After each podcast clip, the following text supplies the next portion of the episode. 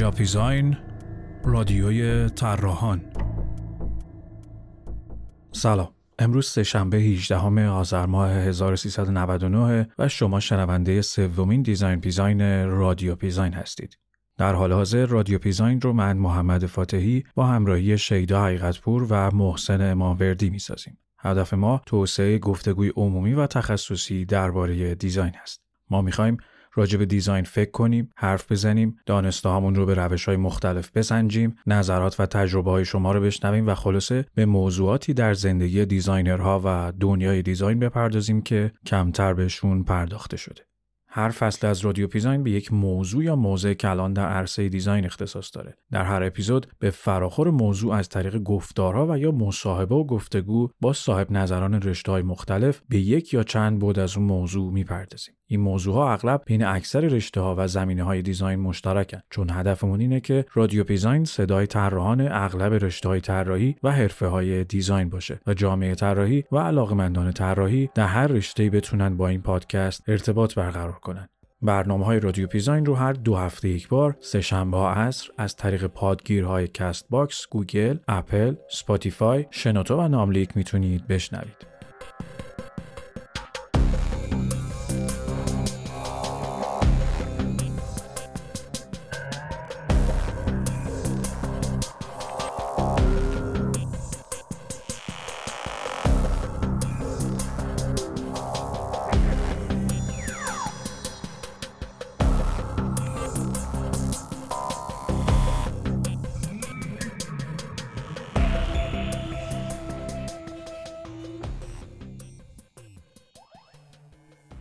منتشر شدن هفت اپیزود درباره آموزش design رادیو پیزاین چه دستاوردهایی داشته. شروع به کار مجدد رادیو با چه اتفاقاتی همراه بوده؟ فصل ششم تا امروز چه بازخوردهایی داشته؟ و در ادامه قراره به سراغ چه موضوعات دیگه ای بریم؟ اینا همه سوالهایی هستن که تصمیم گرفتیم به جای اینکه پس از تموم شدن فصل جواباشون رو با شما در میون بذاریم الان که در میانه فصل ششم هستیم پاسخ بدیم. در واقع سری برنامه های دیزاین پیزاین که هر از گاهی منتشر میشن چنین کاربردی دارن و ما از طریق اونها شما رو در جریان ناگفته ها و ناشنیده ها و اتفاقات اصطلاحا پشت صحنه پیزاین قرار میدیم. در سومین دیزاین پیزاین هم قراره بگیم تا این چند ماهی که رادیو پیزاین فعالیتش رو از سر گرفته چه کارهایی کردیم به چه اهدافی رسیدیم و در ادامه قراره این فصل چطور ادامه پیدا کنه. قبل از هر چیز لازمه از تمامی شما همراهان پیزاین بابت حمایت ها و معرفی رادیو به دوستان و آشنایانتون تشکر کنیم. در این مدت یعنی از شروع انتشار برنامه های فصل ششم مخاطبای پیزاین تقریبا دو برابر شدن و رکورد شنیده شدن اپیزودها به طرز چشمگیری افزایش داشته که این موضوع انرژی و انگیزه ما رو هم بیش از پیش تقویت کرده و باعث میشه تا تمام تلاش و توان خودمون رو به کار بگیریم تا در ادامه محتوای ارزشمند و جذابتری برای شما تهیه و تولید کنیم. کیفیت برای ما از روز اول بر کمیت محتوای تولید شده ارجحیت داشته و داره. اما در حال برنامه ریزی برای افزودن محتوای جدید و متنوع برای شما هستیم که در طی این فصل و فصل آتی در شبکه های اجتماعی دیزاین مثل اینستاگرام و کانال تلگرام اونها رو منتشر خواهیم کرد.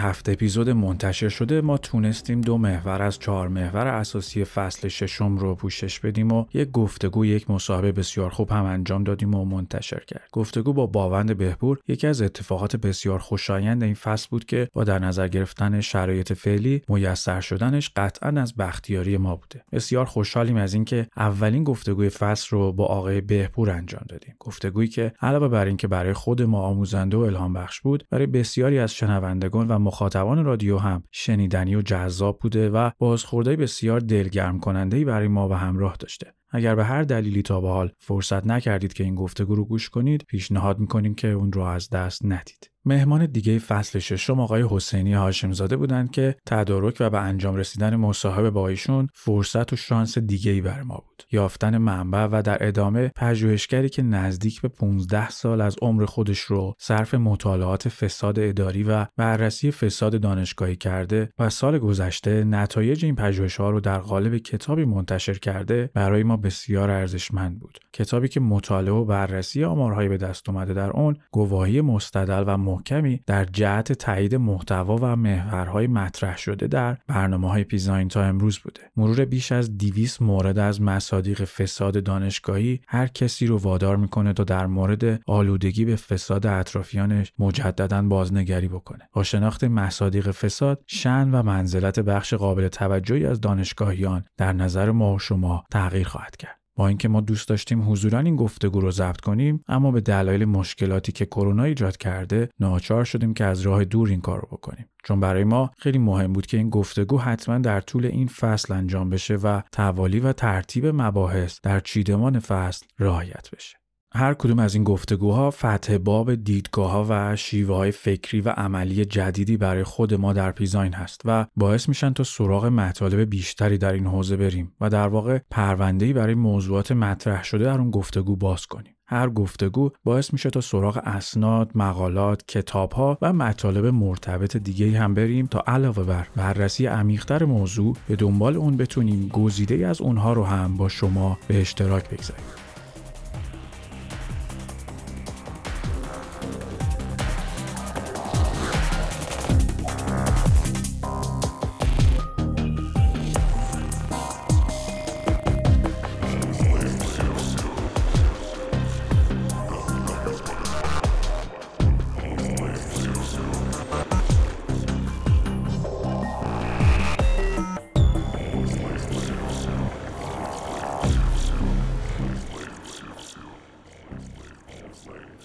چرا تا این اندازه مفصل به دانشگاه و در ادامه اون به فساد دانشگاهی پرداختیم و تاکید داریم؟ پررنگ شدن موضوع فساد دانشگاهی در خلال مباحث مرتبط با آموزش دیزاین در این فصل به این دلیل که این موضوع منشأ بسیاری از مشکلات و معضلات بنیادین آموزشی ماست. عدم توسعه و پیشرفت ما در بسیاری از زمینه ها مثل توسعه علمی، تکنولوژیک، اقتصادی، فرهنگی و اجتماعی به دلیل گستردگی فساد در نهادهای آموزشی ماست. در واقع بخش اعظم معضلات و موانعی که این سالها در روند آموزش دیزاین در سیستم‌های آموزشی به وجود اومده و وجود داره، نتیجه پدیده سرطانی وخیمی تحت عنوان فساد دانشگاهی. اتفاقی که افتاده اینه که پرداختن به موضوع فساد دانشگاهی در این مدت به ما ثابت کرد که ابعاد این مسئله بسیار فراتر از تصور ما و مخاطبانمونه. هرچقدر هم که بیشتر جستجو می‌کنیم متوجه میشیم مرزهای این بحران عمیقتر و گسترده تر از چیزی بوده که ما تصور می‌کردیم. به جرات می‌تونیم بگیم که با وجود همینقدر اسناد و مدارک به دست اومده و در دسترس دانشگاه در شکل و وضعیت فعلیش مثل جسدیه که مدتها پیش مرده و با مرور زمان تنها بوی تعفن اون بیشتر شده. با این اوصاف افرادی که هنوز بر زنده بودن دانشگاه تاکید دارن یا ذهنشون کور شده یا منفعتشون ایجاب می‌کنه که چشمشون رو بر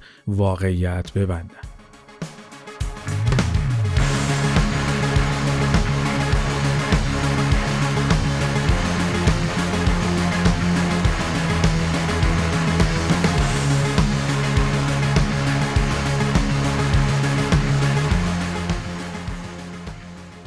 ما بر این باور هستیم که تلاش برای اصلاح و ترمیم این پیکر فاسد بدون تردید بیهوده و بینتیجه است و طی این فصل و اساسا فعالیت های پیزاین هم چنین هدفی رو دنبال نمی کنیم. هدف ما صرفا رفع تعارف و ابهام آگاهی بخشی به جامعه design و سایر اقشار مرتبط و گفتگو راجع به کمبودها و مشکلاتیه که زندگی آکادمیک و حرفه‌ای آدمها رو در رشته design تحت تاثیر قرار میده در این شرایط با اطمینان می‌تونیم اعلام کنیم باقی مونده انرژی، توان و اراده‌ای که دغدغه آموزش و انتقال تجربه داره نباید در دانشگاه ها به هدر بره و باید در جای دیگه به شکل کارآمد و موثر به کار گرفته بشه.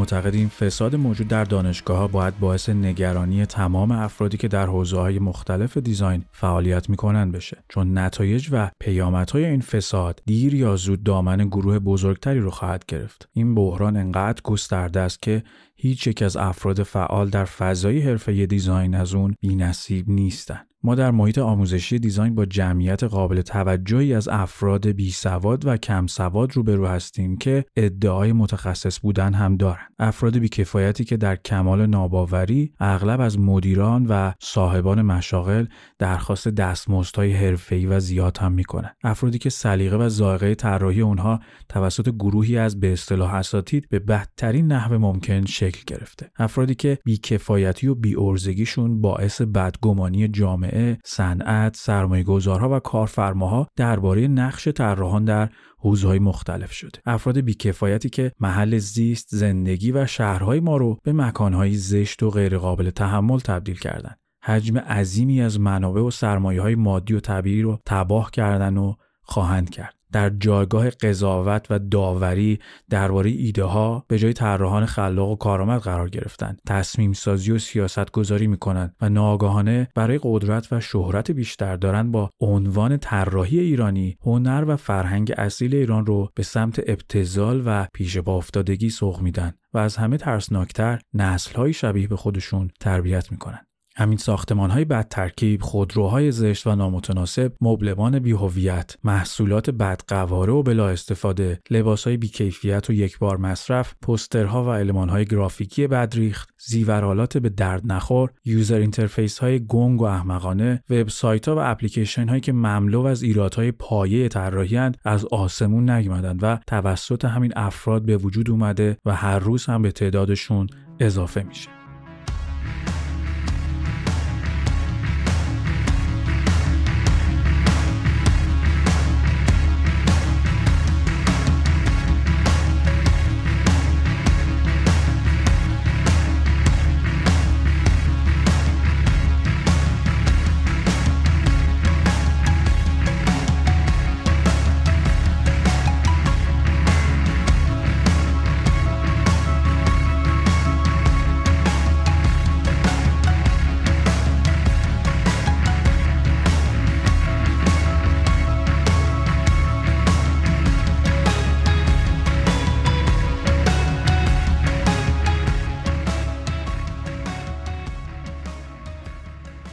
در ادامه همین مواردی که تا الان گفتیم لازمه با سراحت بگیم دلیل ما برای پرداختن به موضوع دانشگاه در رادیو پیزاین همونطور که پیشتر هم اشاره کردیم تلاش برای اثبات ناکارآمدی اون نیست بلکه نشون دادن شدت و حد ناکارآمدی و تباهی اونه. ما در پیزاین معتقدیم که لااقل در آموزش رشته های دیزاین باید از دانشگاه و این نظام آموزشی فاسد عبور کرد. لازمه اتوریته جعلی دانشگاه در جامعه کمرنگ بشه. باید اعتبار ساخته بودجهگی اساتید و اعضای هیئت علمی اون رو زیر سوال برد و بیکفایتی و فساد اونها رو برملا کرد. باید کتابسازی ها و مقالات بیارزششون رو در معرض دید گذاشت. پروژه ها و طراحی های معیوب اونها رو در مقابل دانشجویان و هنرجویان جوان نقد و بررسی کرد. باید به دانشجوها شیوه های تفکر انتقادی و پرسشگری چالش برانگیز رو آموزش داد تا مرعوب اسامی و جایگاه این پخمگان علمی نشن.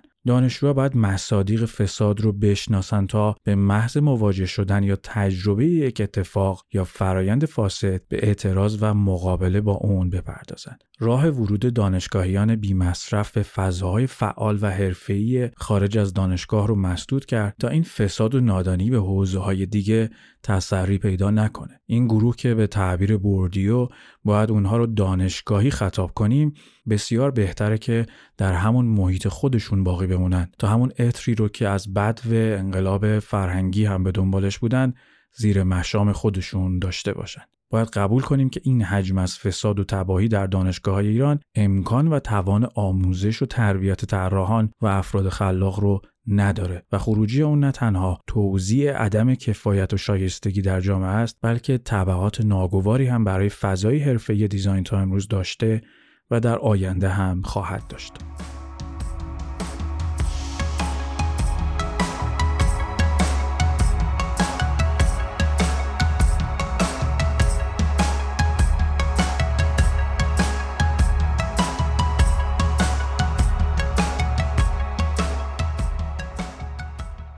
همونطور که در ابتدای این گفتار بهش اشاره شد فصل ششم تازه به میانهای راه رسیده. در اپیزودهای بعدی این فصل کماکان قراره به موضوعات مرتبط با آموزش دیزاین بپردازیم. در اپیزودهای آینده به مصادیق و جزئیات بیشتری که اهمیت ویژو خاصی در آموزش دیزاین دارند خواهیم پرداخت. مسائل مهمی مثل انگیزه و دلایل از بین رفتن اون عادتهای آموزشی و تاثیرات مهمی که در از بین رفتن منش و تفکر خلاق در بین دانشجویان دیزاین دارند در ادامه و در حد امکان هم به رابطه آموزش دیزاین در ایران و ارتباط اون با خلاقیت به عنوان محوری ترین مسئله در این رشته ها می‌پردازیم. و البته یک گفتگوی دیگه هم از سری گفتگوهای این فصل باقی مونده که به زودی اون رو هم منتشر خواهیم کرد.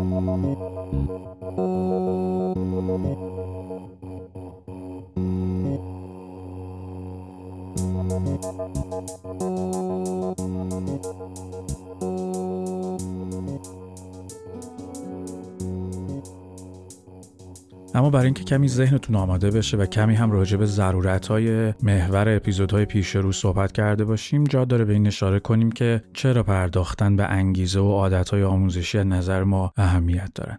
از دید ما یکی از پیامدهای سریع و کوتاه مدت آموزش به شیوه فعلی از بین رفتن تدریجی انگیزه بین دانشجوها از بعد و ورود به دانشگاه تا هنگام خروج از اون است. فارغ از اینکه این عوامل چه چیزهایی هستند که البته اونها رو مطرح کرده و بهشون خواهیم پرداخت از بین رفتن انگیزه یعنی قرارگیری در مسیر تقلیل یافتن تحلیل رفتن و خفیف شدن همه کنش ها و واکنش هایی که دانشجوها در دوران تحصیل خواهند داشت. این وضعیت بستر بروز و شکلگیری عادتها، هنجارها و فرهنگ خواهد شد که در تضاد با هدف و کارکرد اصلی آموختن و تجربه کردن هستش. سلاخی خلاقیت و کشتار انگیزه در این باطلاق تاریک و بیتحرک امری ناگزیره. در موضع پیزاین از بین رفتن شوق و انگیزه خلق و تجربه و از سوی دیگه منش و تفکر خلاق در رشته های دیزاین بدون تردید یعنی شکست کامل و تمام ایار تشکیلات آموزشی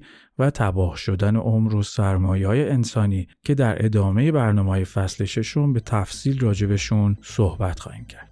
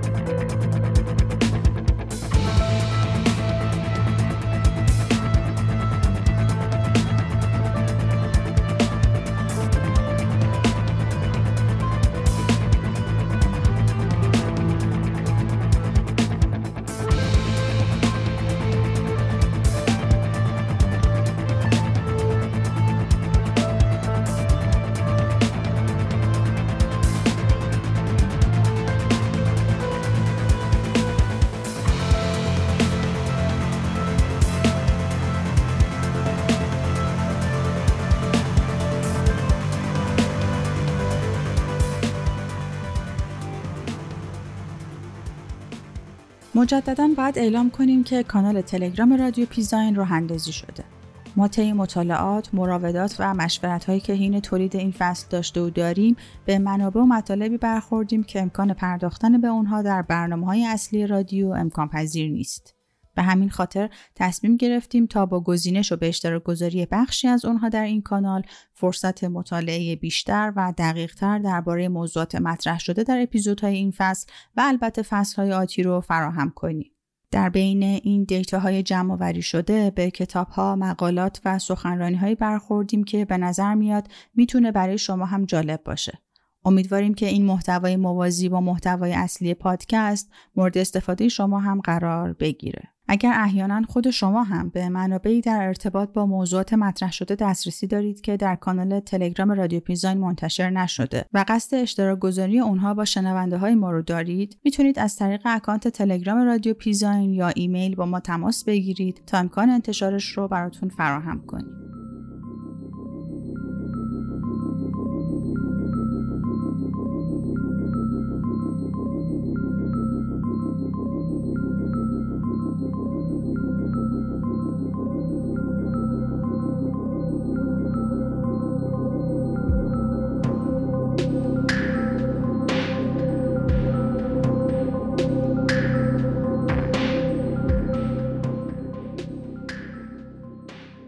رادیو پیزاین رو از ابتدای فصل ششم دنبال کرده باشید می‌دونید ما در طول این فصل بخشی رو به صداهای شما اختصاص دادیم. صدای شما محل انتشار نقطه نظرات شما و پاسخهاتون به سوالهای رادیو پیزاین در طول هر فصل هستش.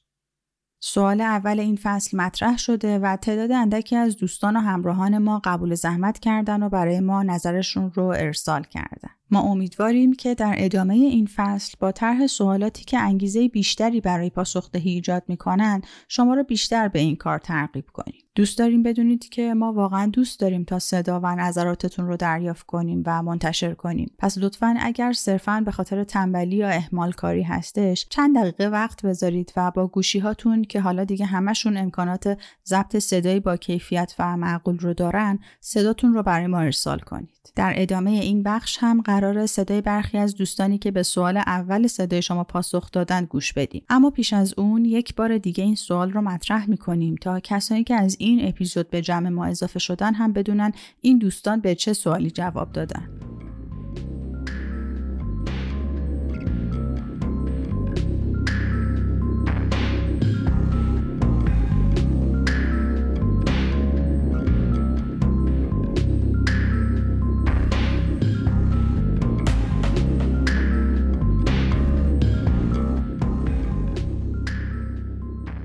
سوال ما این بود به ما بگید فرایند آموزش در حرفه و رشته شما در چه وضعیتیه؟ آموزه های محیط های آموزشی در فضای کاری و حرفه شما چقدر کارایی داشته؟ با شیرین شروع می‌کنیم. شیرین شیبانی در پاسخ به این سوال خیلی سریح و ساده از تجربه شخصیش در حیطه آموزش و حرفه میگه. سوالی که توی این اپیزود مطرح شده به نظر من در واقع شامل دو تا سواله یکیش اینه که فرایند آموزش توی حرفه و رشته شما در چه وضعیتیه؟ خب من سوال رو قطعا خودم جواب میدم پس شاید از نظر همه درست نباشه و ناقص باشه یا هرچی ولی اگه بخوام وضعیت رو توصیف کنم بعد از صفت بد استفاده بکنم در یک کلمه. چرا؟ به نظر من اولین و اصلی ترین دلیل این می‌تونه باشه که برای انجام هر گونه فعالیت هنری و طراحی مهمترین ماده خامی که هر فردی بر ازش استفاده بکنه از نظر من شهود و درونیات شخصی خودشه. چیزی که در هر فرد با افراد دیگه متفاوته. چیزی که باعث میشه که هنر من و طراحی من از بقیه متفاوت بشه. و همطور زندگی من می‌دونین کلا. اتفاقی که میفته اینه که توی دانشگاه فرد آموزش دهنده تمام افراد آموزش بیننده یعنی در واقع استاد دانش همه دانشجو رو به یه شکل می‌بینه. برای همه نسخه یه شکل میپیچه و هر چیزی که خودش بیشتر حال بکنه و بیشتر به سلیقش بخوره رو بیشتر تشویق می‌کنه و پروموت می‌کنه. و حالا اگه بخوام خلاصه بگم بیشتر چیزی که من ازش آسیب دیدم توی دانشگاه این بوده که یعنی توی این دوتا عبارت خلاصه میشه. یکی خودخواهی استاد و نادیده گرفته شدن روحیات سلیقه و درونیات دانشجوه. مسئله اوله که باعث میشه که بگم که وضعیت آموزش در حیف من بده. مسئله بعدی که در جهت بد بودن شرایط وجود داره اینه که افرادی که تحت عنوان استاد ارائه میشن درس نمیشه بهشون گفت طراح. چرا؟ چون که به طور کلی میل سیستم آموزشی ایران اینه که تئوریسین ها رو جذب بکنه. یعنی کیا؟ کسی که مقاله بیشتری نوشته زمان بیشتری رو تو کتابخونه صرف کرده و بیشتر از این قسم فعالیت ها رو انجام داده. خب حالا مثلا شاید معیار استاد خوب توی دانشکده پزشکی و مثلا رشته های پزشکی و رشته های نظری به طور کلی این باشه. اما کسی که توی دانشگاه هنر رو طراحی دانشگاه هنر و دیزاین داره تدریس می‌کنه به نظر من مثل روز روشنه که خیلی زمان یعنی زمان خیلی طولانی تری رو هم باید توی استودیوی طراحیش مشغول طراحی باشه مشغول آزمایش باشه مشغول تجربه باشه. ولی خب این اتفاق یعنی مسئله به نظر من توی اساتیدی که میان به ما آموزش میدن واقعا وجود نداره و بیشتر تئوریسین تا طراح. مورد بعدی که به نظر من وجود داره سکون و انفعال مباحث آموزشیه. حالا یعنی چی؟ یعنی اگه فرض کنیم که استاد توی سیستم آموزشی ما بیشتر محققه تا مثلا طراح یا هنرمند چطور ممکنه؟ واقعا چطور ممکنه که هنوز با خیلی از میدیوم ها تکنولوژی ها و شاخه‌های جدید هنر رو مثلا حالا طراحی کلا آشنا نباشه مثلا به گوشش نخورده باشه و اصلا براش به حساب نیاد کلا براش تعریف نشده باشه و نفیش کنه کلا ایگنورش کنه در واقع این داره نشون میده که استاد محقق به اصطلاح داره یه سری مقاله و کتابای مثلا تاریخ مصرف گذشته رو برای دانشجو بازگو می‌کنه. اسمش هم که به نظر من نمیشه گذاشت اون سوال دومی که مطرح شده بود این بود که آموزه های دانشگاه چقدر در محیط کار برای شما کارایی دارن؟ اگه بخوام من واقعا صادقانه جواب بدم هیچی واقعا هیچی چون که تمام به اصطلاح آموزه های دانشگاه به نظر من به طور کلی توی یه سری کلید واژه و قوانین متقن واقعا قوانین متقن خلاصه میشن. مثل مثلا حالا یه سری کلید واژه های تخصصی و قوانین متقن منظورم مثلا قوانین فیزیک قوانین ارگونومی مثلا سایز میزه نمی‌دونم میز تحریر باید انقدر باشه حد دسترسی این باید انقدر باشه ارگونومی فلان فلان چیزه و اینا و به نظر من این جنس اطلاعات یه سری چیزهایی هست یه سری مباحثی هست که توی پیش پا افتاده ترین کتاب ها و سایت ها و مقاله ها و اینجور مسائل وجود دارن که تقریبا همه افراد همه آدما می‌تونن بهشون دسترسی پیدا کنن به راحتی و اونا خیلی کلا راحت بتونن پیدا بکنن. این قسم مسائل و مباحث و اطلاعات اونقدری در محیط کار برای من هیچ وقت هیچ کارایی نداشتن.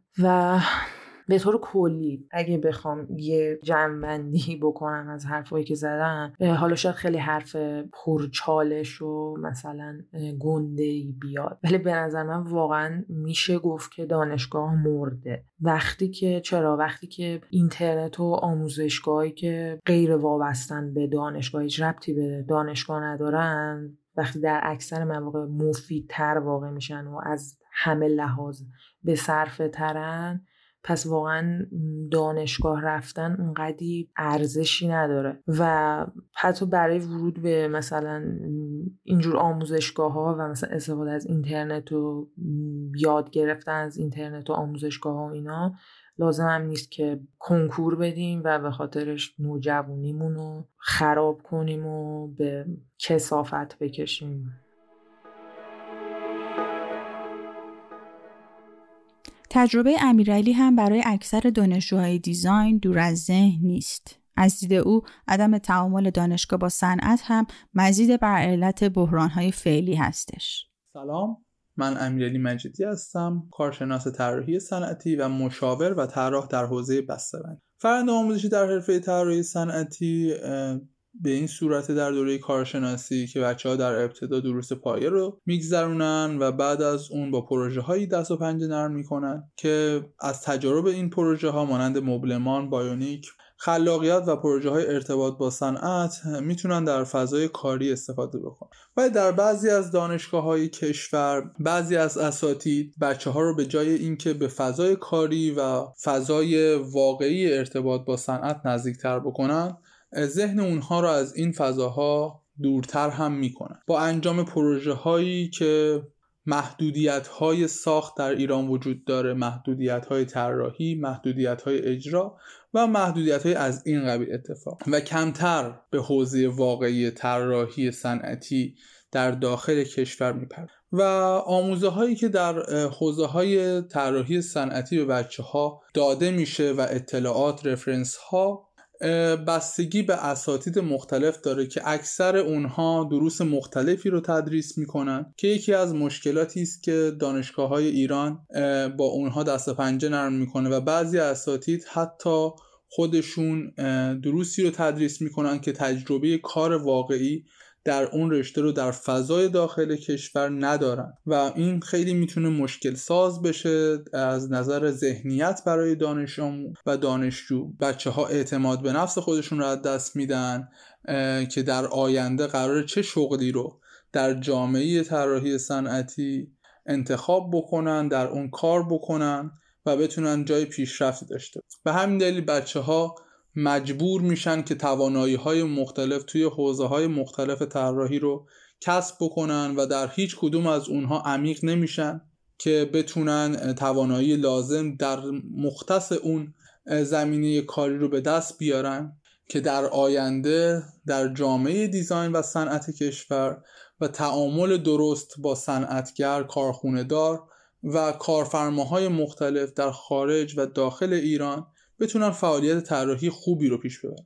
و مشکل دیگه که بچه ها باش دست و پنجه نرم می‌کنن عدم فعالیت های تیم ورکه که خیلی می‌تونه کمک بکنه. چون طراحی در بیشتر حوزه هاش فعالیت تیمی هستش و اینکه بچه ها باید با کنار هم قرار گرفتن توانایی های مختلف توی حوزه های مختلف بتونن یک پروژه ای رو از صفر تا صد پیش ببرن. از مدیریت پروژه گرفته طراحی استایل طراحی برای ساخت و از این قبیل کارها که توسط یک نفر اتفاق نمیفته و توسط تیم صورت می و به واسطه پروژه هایی که اساتید مطرح می‌کنن می‌تونن بچه های مختلف و توانایی های مختلف رو در کنار هم قرار بدن تا در نهایت یک پروژه‌ای به صورت تیم ورک خروجی خیلی خوبی رو بده.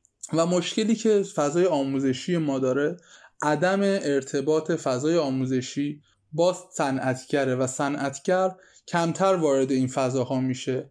از خروجی های بچه ها دیدن می‌کنه با بچه ها وارد تعامل میشه یا ورکشاپی رو برای بچه ها می‌ذاره. که این وظیفه بردوش انجمن های علمی و اساتید دانشگاه است که در بیشتر دانشگاه های کشور کوتاهی های صورت می‌گیره در این زمینه که می‌تونه اگر این اتفاق به درستی انجام بشه نکات مثبتی رو در آینده طراحی صنعتی ایران ایجاد بکن ممنون.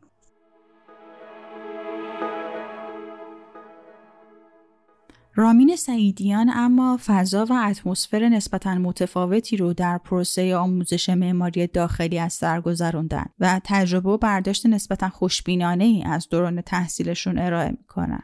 سلام رامین سعیدیان هستم فارغ تحصیل معماری داخلی برمیگردم به سال 1384 در فضای اون سال سه مرکز عمده وجود داشت برای آموزش معماری داخلی و رشته های همسو با اون مثل طراحی دکوراسیون داخلی. یکی مرکز هنر جهاد دانشگاهی بود. دیگری مرکز آموزش های آزاد پردیس هنرهای زیبای دانشگاه تهران و دانشگاه شهید بهشتی.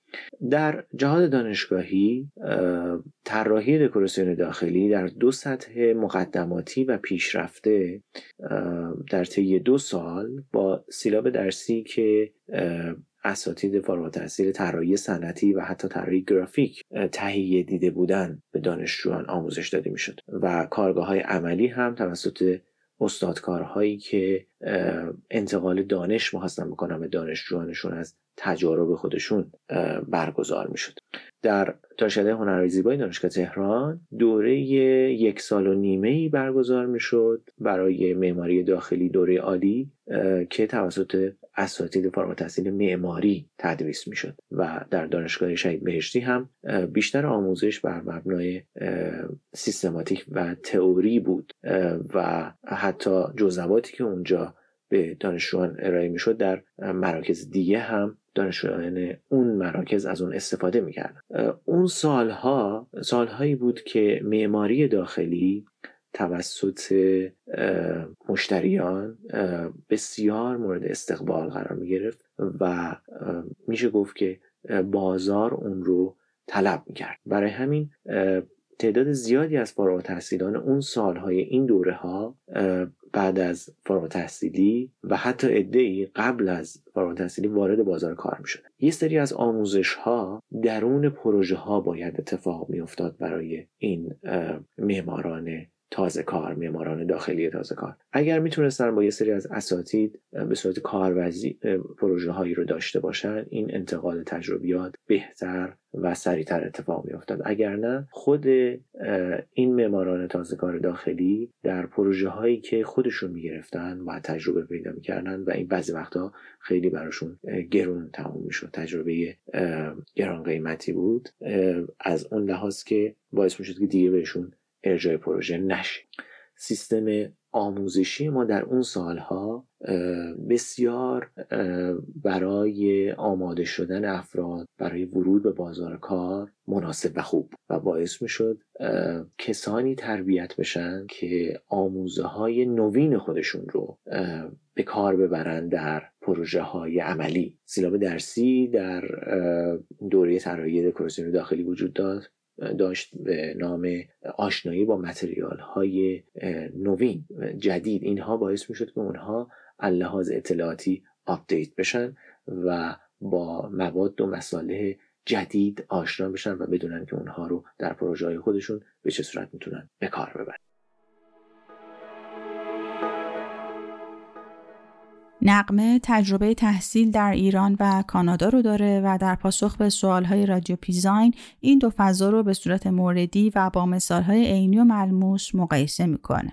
سلام نقمه جعفری هستم. توی دانشگاه سوره تهران کارشناسی ارتباط تصویری یا همون گرافیک دیزاین خوندم. سه سال پیش برای گرفتن ارشد فاین آرت هنرهای زیبا. به کانادا اومدم. در حال حاضر در یک مرکز خدمات چاپ و پرینت کار می‌کنم و به صورت همزمان هم دوره های مجازی تصویرسازی برای motion design میگذرونم. دوست دارم جوابم رو به سوالهای design اینطوری خلاصه کنم که به نظر من محیط های آموزشی که من تجربهشون کردم به طور عمده از سه نظر با هم متفاوتن. اول از نظر رویکردشون به دانشجو دوم نظرشون درباره اثر اون فرد و سوم رویکردشون به امر آموزش. یادم میاد اینجا روز اولی که به استاد راهنمام گفتم خب من چجوری شروع کنم به هم گفت you are your own boss. یعنی تو رئیس خودتی.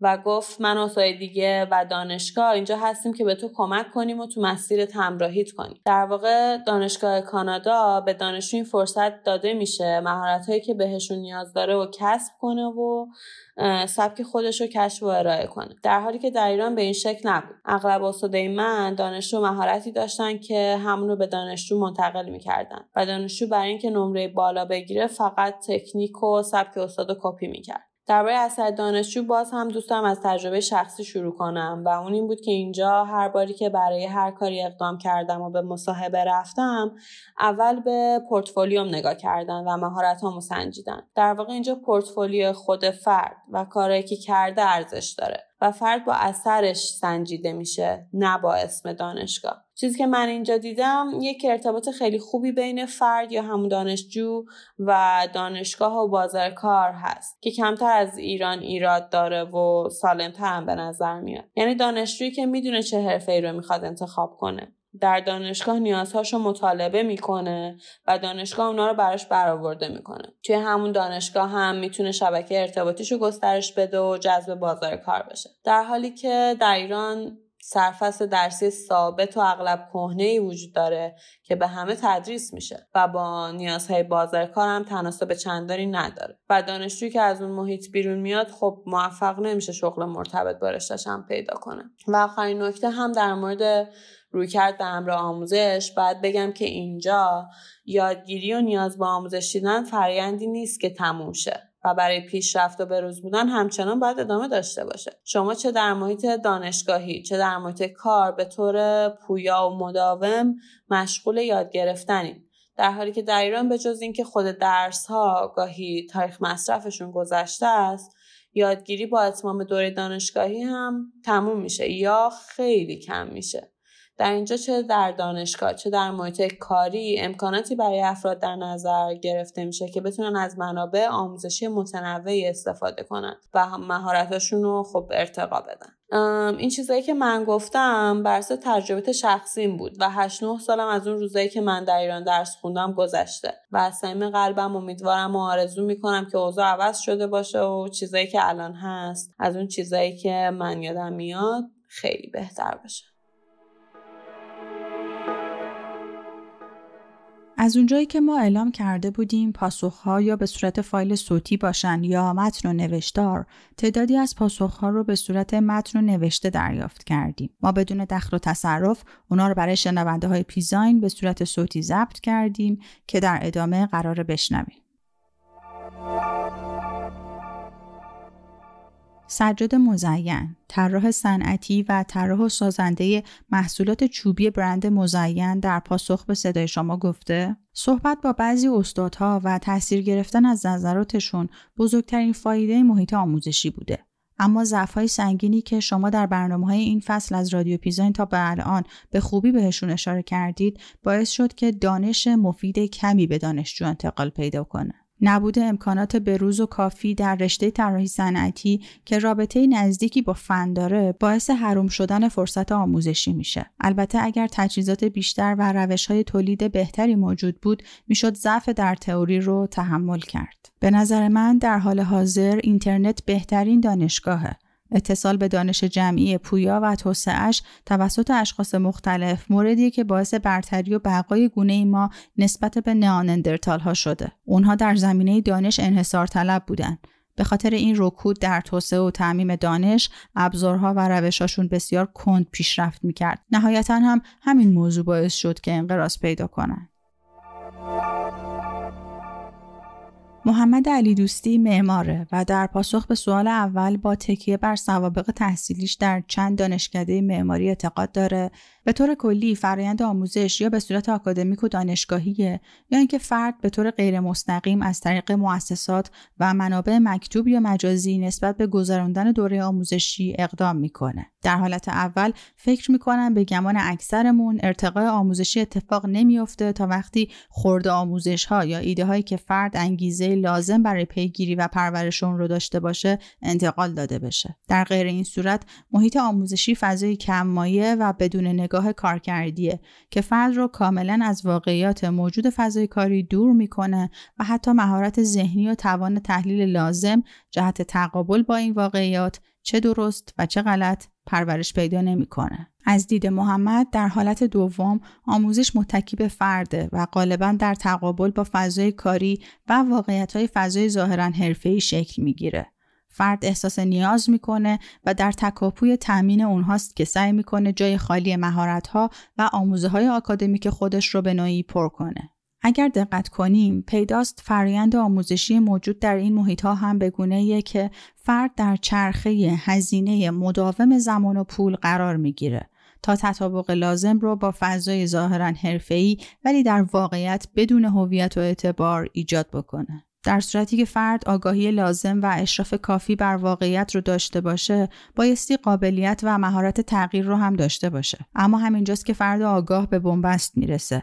چرا که گزاره های آموزشی عموما تطابق لازم با واقعیت موجود رو نداشته و اغلب بدون پشتوانه و زمانت اجرایی رها میشن و تمام این راه رفته در فضای آموزشی به دریافت مدرک، پروانه و اعتبارات قاب شده تنزل پیدا می‌کنه.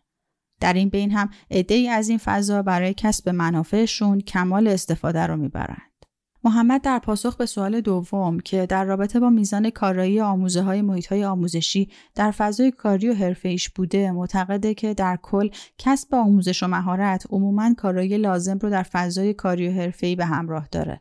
اما این تمام ماجرا نیست.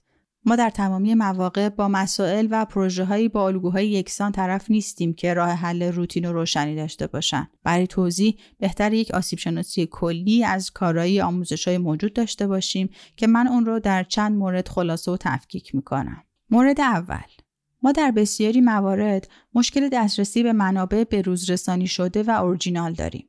در بسیاری موارد منابع موجود یا به روز نیستن یا بنا بر جغرافیا و یا شرایط خاصی تهیه شدن که قابلیت تعمیم ندارن. قسمتی از این موضوع به عدم دسترسی ما به منابع آزاد اطلاعات و روز بین المللی هستش. بخش دیگرش عدم بومیسازی و تطابق منابع با شرایط موجود کشورمونه که به شدت تأثیر گذاره. مورد دوم عدم نشر تجربه و دانش اورجینال در بسیاری موارد بعد از مرور منابع و حل مسائل یک پروژه ممکنه با مسائل و شرایطی روبرو بشیم که منابع موجود قابلیت حل اونها رو نداشته باشن. در این شرایط استفاده از تجربیات در پروژه های مشابه و نشر اونها بسیار راهگشاست. متاسفانه این خصوصیت در کشورمون بسیار کمرنگه و غالبا افراد اطلاعات رو پیش خودشون محفوظ نگه میدارن. این در حالیه که در زمانه هستیم که دسترسی به اطلاعات آزاد نه تنها راهگشای مشکلات زیادیه بلکه باعث کسب اعتبار برای منتشر کننده هم میشه و به مرور زمان اون فرد یا بنیاد اطلاع رسانی تبدیل به یک منبع قابل اتکا میشه. در حال حاضر در بسیاری از موارد نشر آموزه ها در حد اطلاعات تکراری، سطحی و حتی در مواردی در حد کپی های دست چندم منابع بین المللیه. مورد سوم عدم استفاده از بستر تعاملات بین المللی مشکل دیگه ای ماست که باعث شده اطلاعات و آموزه هامون به روز نشده باقی بمونن. در صورتی که در فضای بین المللی از چنین امکانی نهایت استفاده رو جهت کسب تجربه و مهارت می‌کنن. مورد چهارم و البته آخر. در شرایطی که با خیلی عظیم آموزشگاه ها و فضاهای آکادمیک روبروییم اما این کمیت کیفیت لازم رو نداره. چرا که پشتوانه آموزشی این محیط ها اغلب منابع یکسان، کپی برداری شده، بدون توجه به محتوا و بدون خلاقیت و بروزرسانیه. به عبارتی در بسیاری موارد فرقی نداره در چه فضایی و به چه صورت مورد آموزش قرار می‌گیریم چون محتوای دوره ها و فضاها عملا تفاوت چندانی با هم ندارن. محمد میگه اگر بخوام در پاسخ به دو سوال مطرح شده نتیجه گیری کنم باید بگم تمامی موارد گفته شده نشون میده که در فضایی به سر می‌بریم که چرخه business بر چرخه دانش و ارتقاء سطح اون اولویت داره. به نظر من راه حل اون اشراف به واقعیات فضای حرفه‌ای یا ظاهرا حرفه‌ای موجود، تمرکز و دقت در انتخاب موضوعات آموزشی، جستجو، بروزرسانی و ارتقاء دانش، ایجاد فضای تعاملات حرفه‌ای داخلی و بین المللی و نشر دادن تجربه است تا شاید در دراز مدت کمی بهبود و پیشرفت حاصل بشه. هومن مومنی هم در ایران تجربه تحصیل در دانشکده معماری رو داره هم در بوداپست مجارستان. اون که حالا بعد از یک دهه تحصیل و با شرایط پیچیده به وجود اومده از بحران کرونا در آستانه ورود به فضای حرفه در اروپا است. در پاسخ به رادیو پیزاین میگه به عنوان کسی که با لیسانس معماری از دانشگاه آزاد برای ادامه تحصیل به مجارستان مهاجرت کرده و به تازگی از دانشگاه فنی بوداپست فارغ تحصیل شده می‌تونم به سراحت بگم که اختلاف زیادی بین دو دانشگاه وجود داره. در سیستم تدریس و آموزش اگر بخوام صادقانه بگم فقط یک استاد در دانشگاه آزاد داشتم که روش آموزشش خیلی مشابه برخی یا بهتره بگم اکثریت استادهای طراحی دانشگاه بوداپست بود. شاید بزرگترین فرق این باشه که اینجا از دانشجوها می‌خوان که واقعی فکر کنن و اگر می‌خوان تو design concept خاص داشته باشن باید قادر باشن که از لحاظ building construction تحلیل درستی انجام بدن و تمام detail ها رو هم طراحی کنن. هدف اصلی در این دانشگاه این بود که دانشجو چشم بسته طراحی نکنه و توتیوار یاد نگیره. همینطور دید چند وجهی براشون خیلی مهمه برای همین هم دپارتمان های مختلف با هم کار می‌کنن. مورد جالب دیگه این بود که اساتید با توجه به تخصصشون توی دپارتمان های مختلف مشغول به کار می شدن. برعکس خیلی موارد تو دانشگاه آزاد که هر استاد معماری هر درسی که دوست داشت یا آزاد می‌دید رو برمیداشت و تدریس می‌کرد.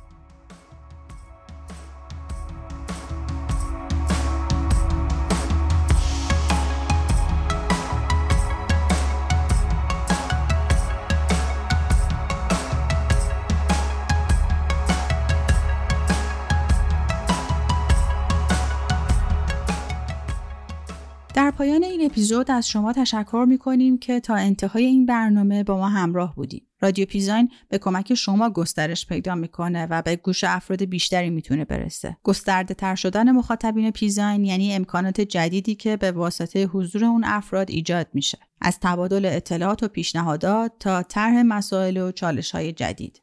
از دریافت بازخوردها و نظرات تا امکان اصلاح و توسعه و ارتقاء برنامه ها و اتصال به رشته های متنوع دیزاین و دیزاینرهای ایرانی فعال در اون حوزه ها. که قطعا باعث شکلگیری شناخت جامعتری از جامعه طراحان ایرانی برای همه ما خواهد بود. همچنین ازتون خواهش می‌کنیم در این روزها بیشتر مراقب خودتون باشید. با وضعیت فعلی نمی‌تونیم توقع داشته باشیم کسی از خونش خارج نشه. لطفا از ماسکای استاندارد استفاده کنید. اونا رو زود به زود عوض کنید. اسپری الکل و شستشوی مرتب دستها رو فراموش نکنید و با مشورت یک پزشک از مصرف منظم ویتامین دی هم غافل نباشید. در کنار همه این مراقبت ها رادیو پیزاین رو به دوستان و علاقمندان اطرافتون هم معرفی کنید. نظرات و پیشنهاداتتون رو در پادگیرها کامنت بذارید و یا از طریق direct اینستاگرام، تلگرام و یا ایمیل با ما در تماس باشید. تا برنامه بعد خدا نگهدار.